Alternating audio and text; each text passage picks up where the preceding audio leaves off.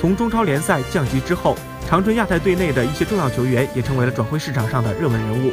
根据国外媒体消息，亚泰队内两大核心外援伊哈洛和阿德里安均有可能在转会期离开球队，尤其是伊哈洛，他已经收到了欧洲球队的邀请。不过，目前伊哈洛仍在权衡当中。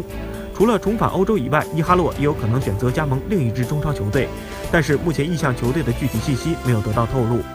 而波兰外援阿德里安目前并不缺少报价，他的名字已经引起了中超10家俱乐部的兴趣。